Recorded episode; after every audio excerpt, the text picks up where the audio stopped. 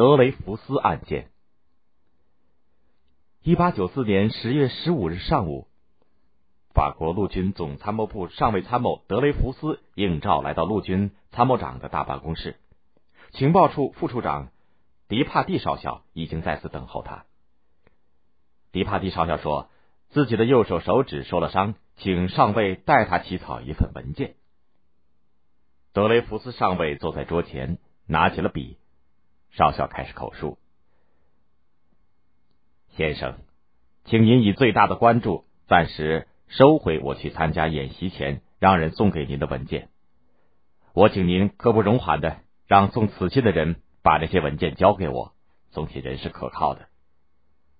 我提醒您交出如下文件：一、关于一百二十毫米大炮液压制动器的结构以及……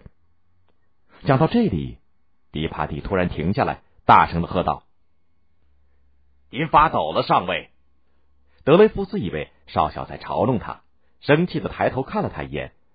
但是迪帕蒂又口述了，德雷福斯便继续平静的听写。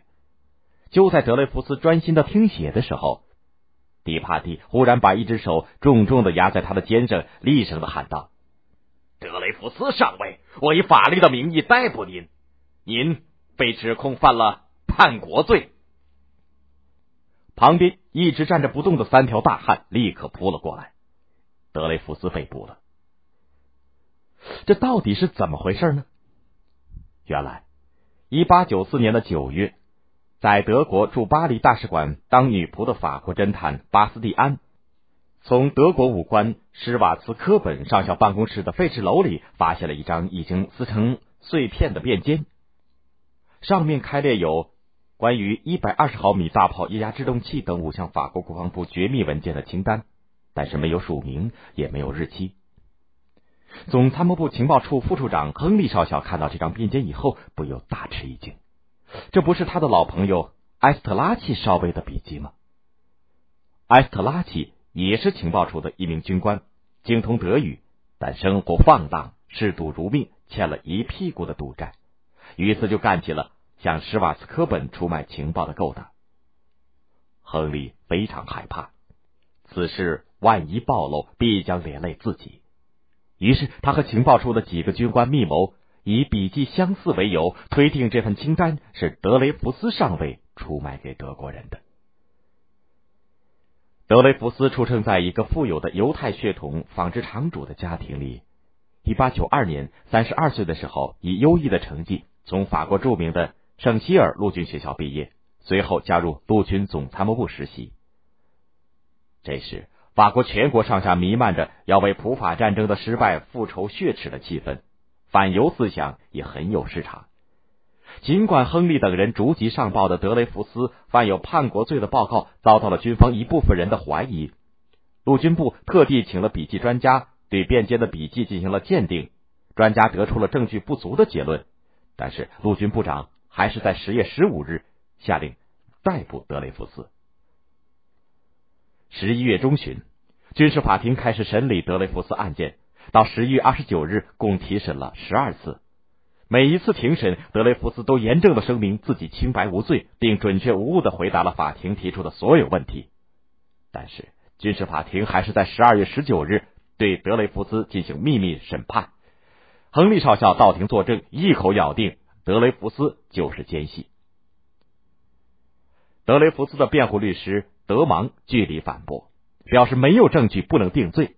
庭长傲慢的打断了德芒的话：“他不需要任何证据。”眼看着因为证据不足而可能无法对德雷福斯定罪，陆军部就抛出了一份密档，把过去几桩没能破案的泄密案件全都推到了德雷福斯的头上。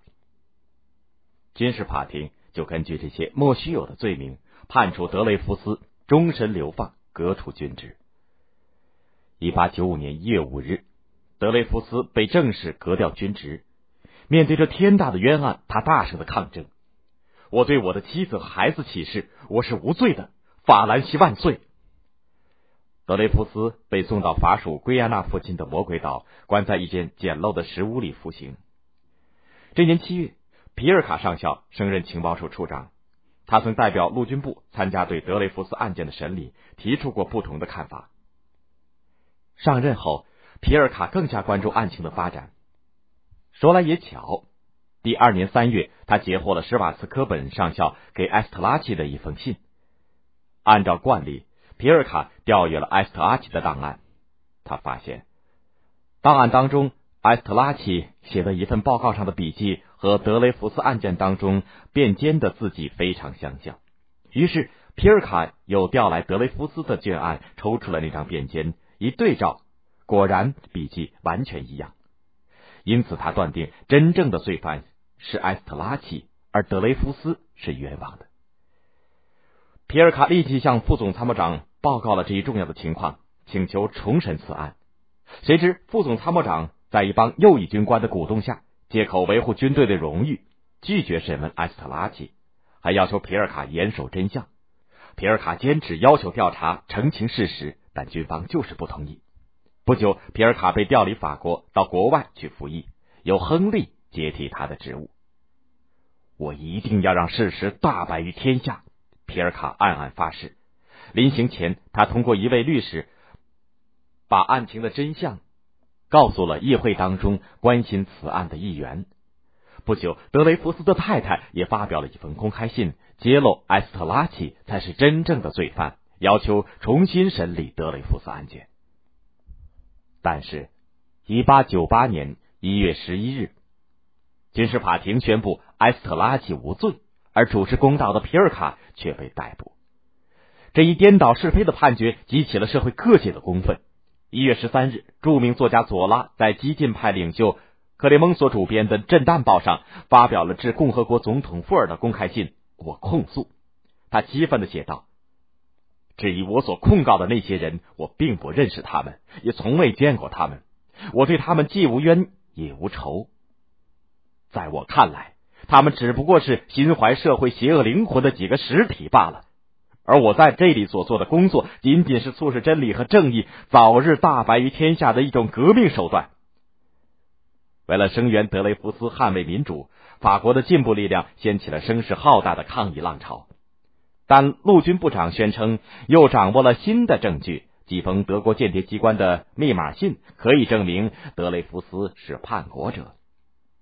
其实，这其中的一份材料就是亨利伪造的。另几份材料和德雷福斯也没有关系。